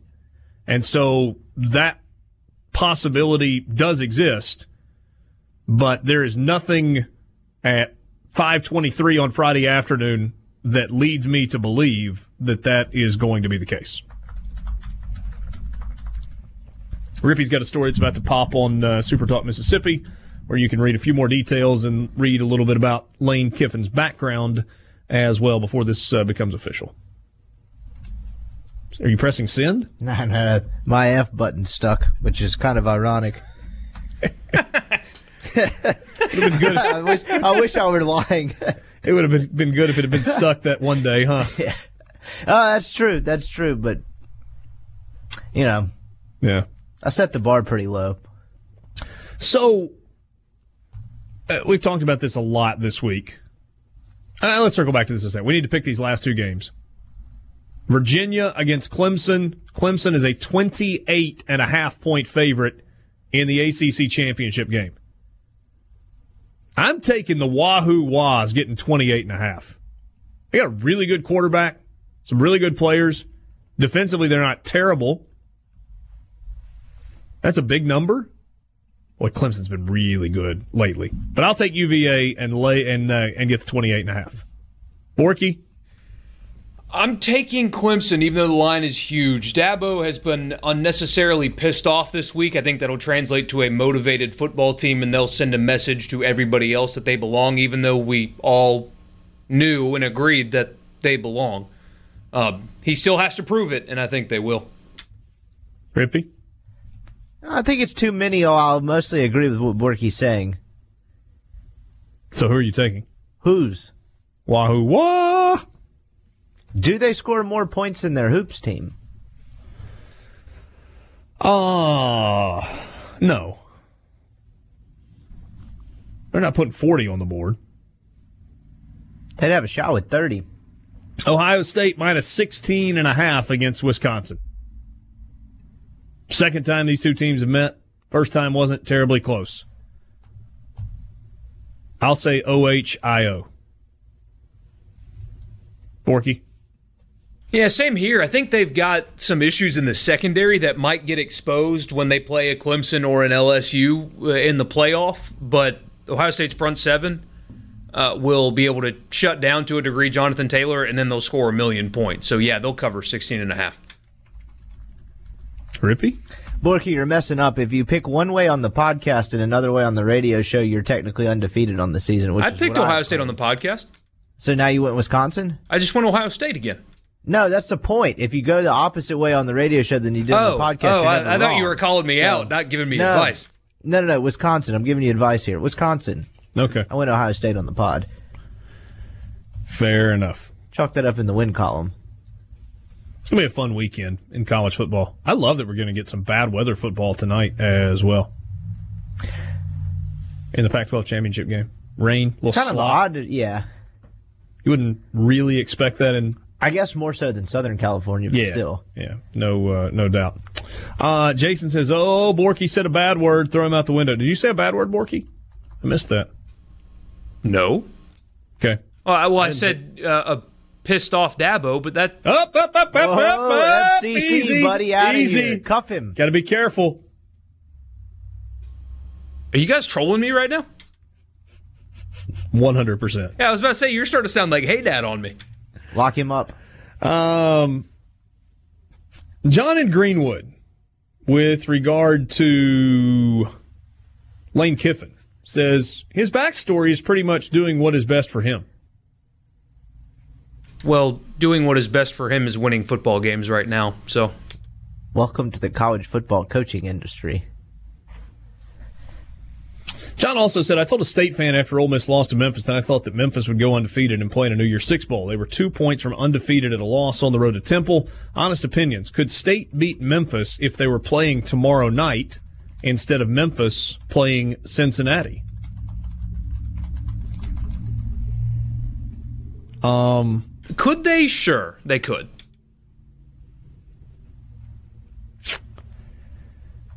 Would they though? yeah, that's a good question.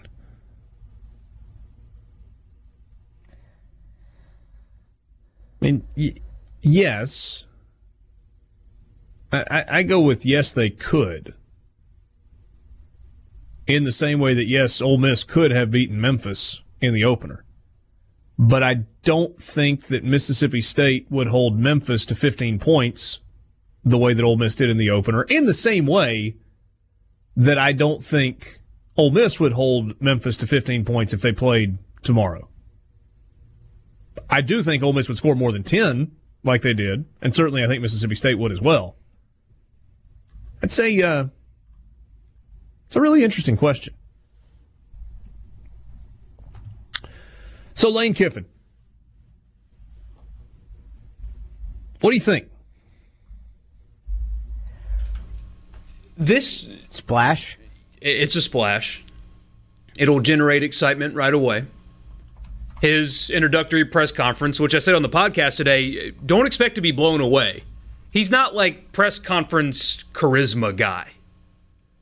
He's pretty chill, laid back kind of dude. He's not going to give some speech about family and wildernesses and all that crap. That's that's not who he is. But it's instant credibility, it's instant fan engagement, polarization, all that stuff. in Borky in his introductory press conference in Knoxville, that's when Lane Kiffin, in almost like a monotone voice, said, Can't wait for us to be singing Rocky Top again in the swamp. And it got a lot of play. Yeah. But that, that's kind of how he is, right? He's just monotone and just kind of hanging out. And yeah, can't wait to go beat those Gators. Um, it- it's all of those things. But I think what will get lost in all of this is what Keith Carter has done on two weeks on the job. With a hire that was scrutinized and by no fault of his own because of previous processes, but he he took over the job fired a football coach, which made a lot of certain people mad, including the team. Fired the volleyball coach for good measure. And now he's about to conduct a search that, by all accounts, was done really well and ends up with Lane Kiffin. That's pretty impressive, no matter how Yeah, you want to spin point. it. And it takes Uh, the intestinal fortitude to hire that kind of guy, too. Among Ole Miss fans, Keith Carter's Q rating right now is off the charts.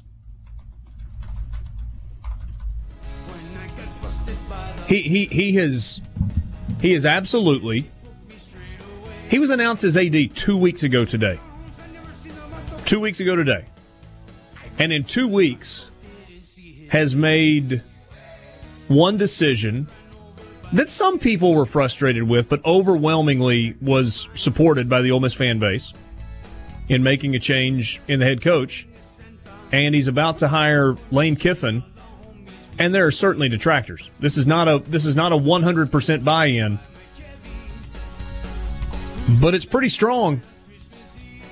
And it's not only pretty strong among people that are our age, it is strong in the business community because the local economy needs the boost from the football team being good and there being excitement again. And I can speak to that from personal experience.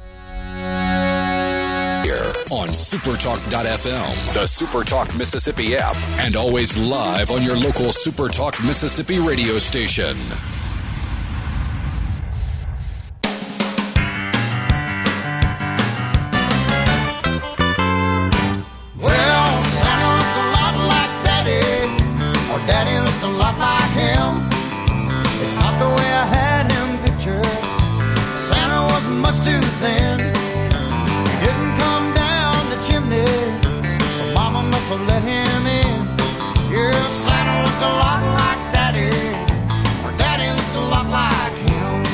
You on Sports Talk Mississippi, Richard Cross and Michael Borky and Brian Scott Rippee on Friday afternoon, rolling into the weekend.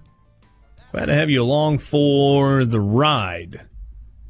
It'll be a part of the show. You can text us on the C Spire text line 601 879 4395.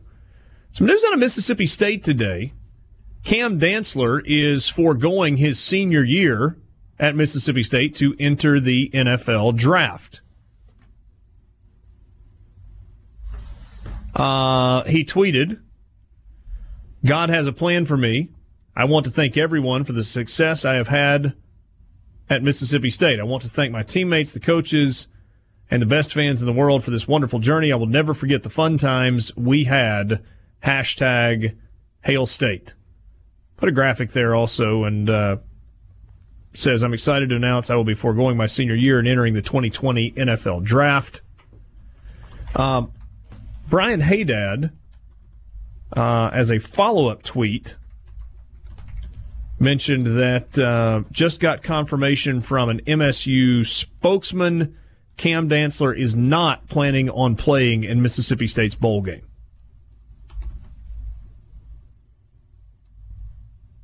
So no Cam Dantzler for Mississippi State in the Music City slash Liberty slash Texas slash Belk Bowl. And that's got some people fired up. Even Erroll Thompson wrote on Twitter that if you played this season, you should finish it out. Something like that. That's not a direct quote, but seemingly in direct reference to to this right here. And I mean, every year we have the same conversation, right? Should players sit out bowl games? Uh, a lot of people, I assume, listening right now will will say no that Cam Dantzler should play. It's tough because I mean, my dad used to always teach me, right? And something I hope that I can teach my son is when you start something, finish it out first. Don't quit. See it till the end. Even if you aren't happy, don't like it, whatever. But I myself have never been faced with generational, life changing wealth. And that's what could be potentially facing Cam Dantzler. I mean, there are some mock drafts that even have him as a first round pick. Even if he falls yeah. to the second, that's still life altering money. And sure. so, how am I to sit here and say you should risk life altering money to play in the Liberty Bowl? I don't think that's yeah, right. Somebody either. that responded to uh, Haydad's tweet that said he's got a young son and has a top three round grade. Don't fault the young man. He's not playing for just himself.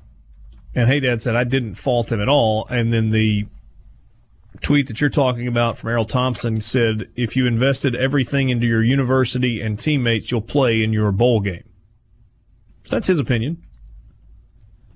But you're right. I mean, this is a, you know, Cam Dantzler makes a decision that he believes is in his best interest. He got to the end of this season and is healthy or relatively healthy at, uh, at this point.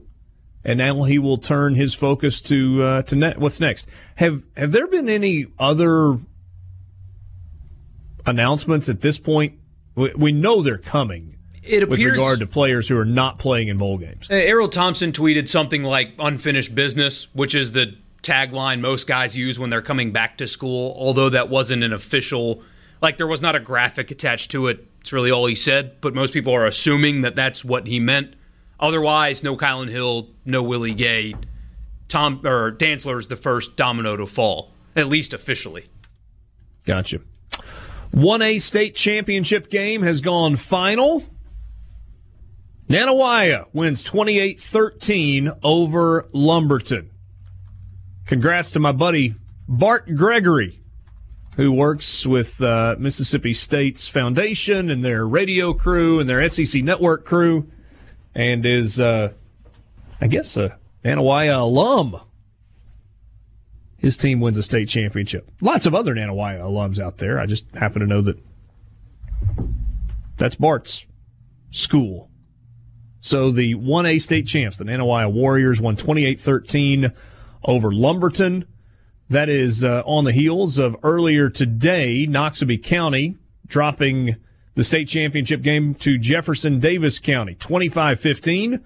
One more game tonight. Oxford and Oak Grove kickoff at 7 o'clock in Hattiesburg at M.M. Roberts Stadium. And then tomorrow, three games. 11 o'clock tomorrow morning, Corinth and Poplarville, followed by Northside and Taylorsville at 3. And then at 7 tomorrow night, West Point and Picayune. By the way, somebody corrected me earlier and said that Taylorsville is actually, their mascot is actually pronounced as the Tartars, even though it is spelled Tartars. Good to know. I will file that away. I actually think Tartars would be better. Um, Jim and Caledonia. I am no longer an angry Ole Miss fan. Matt Luke is gone. I'm looking forward to whoever they hire. Good job, guys, as always. That's Jim in Caledonia. Um, John in Greenwood talking about Memphis. After the 15 they put up against Ole Miss, the lowest amount Memphis scored was 28, and that was in the loss to Temple. Other than those two games, Memphis has had has only 35 and up for their other 10 games, including 54, 52, and 55. They've been good offensively.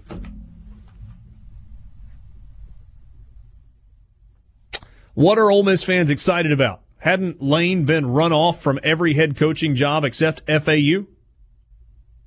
Nah, he left Tennessee on his own. They're still mad about it up there. Yeah, some are, but weren't some tweeting him to come back? Yeah, they went full circle after they lost to Georgia State. It was like, oh crap, we got to get that guy back right now. It's, I mean, it's interesting. He's got a track record of being a very, very, very good football coach, but like getting run off from the Raiders. uh, What was he? Thirty-one when he was the head coach of the Oakland Raiders uh, under an owner that could never field a good team, under an owner that thought JaMarcus Russell was the second coming. I, I mean, how much can you hold having one bad season in Oakland, even though he handled it pretty terribly uh, against a guy? I mean that that's the kind of stuff that I I'm curious about because he's got the most extensive resume of all of these candidates, and we have people telling us that, oh, well, I mean, he wouldn't work. You saw that he got ran off here. Well, he's also a guy that won 10 games under massive sanctions at Southern Cal. Work had somebody send me a text message, and I think this is fair. The message says you got to give Glenn Boyce some props too. So if we rewind two months, you go back to that strange scene in the ballroom of the Inn at Ole Miss, in which Glenn Boyce had been hired under kind of screwy circumstances. And you've got protests, and he's coming for his introductory press conference, and ultimately he gets canceled. And he does kind of a conference call and since then has laid very low from a public standpoint. But as much has been made about the job that Keith Carter has done in two weeks, Keith Carter does not have the ability to make a change at football coach if the chancellor doesn't sign off on it. And Keith Carter does not have the ability to go and hire Lane Kiffin if the chancellor doesn't sign off on it. here's what I'll say about Glenn Boyce at this point. The circumstances through which he got the chancellor's job are always going to be part of his legacy. Whether it's a short legacy, a long legacy, there's good, there's bad, whatever. And we talked about the fact that when he was hired, he was digging himself out of a hole. Well, he's done a lot of digging in the last couple of weeks. And probably in the eyes of a lot of Ole Miss people, not all, but a lot of Ole Miss people, he's now back at ground level. And the question moving forward was, or, or moving forward is, okay, he's made some difficult decisions or has allowed some difficult decisions to be made on the athletics department side of things. Now, what about on the university side? Can he rally the faculty? Can he turn the trend of declining enrollment around? Can they start to raise money and actually get the STEM building built that's over next to the north end zone of the football stadium? It's been a big dirt lot that Jeffrey Vitter bumbled and stumbled, and that's the reason construction hasn't even begun on that. Can he turn all those things around? An opportunity now exists for Glenn Boyle, uh, Glenn Boyce, excuse me, to really start to kind of make his mark. Here, here's the last thing I, I would say to you.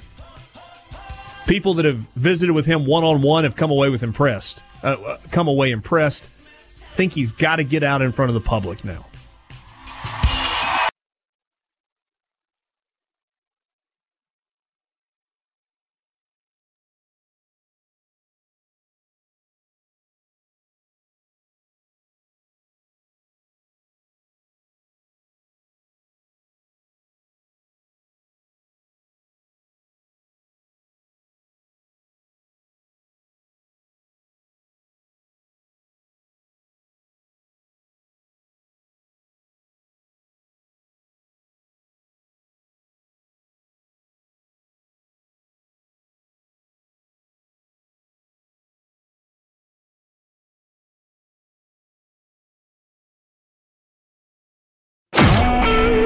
Super Talk Mississippi media production.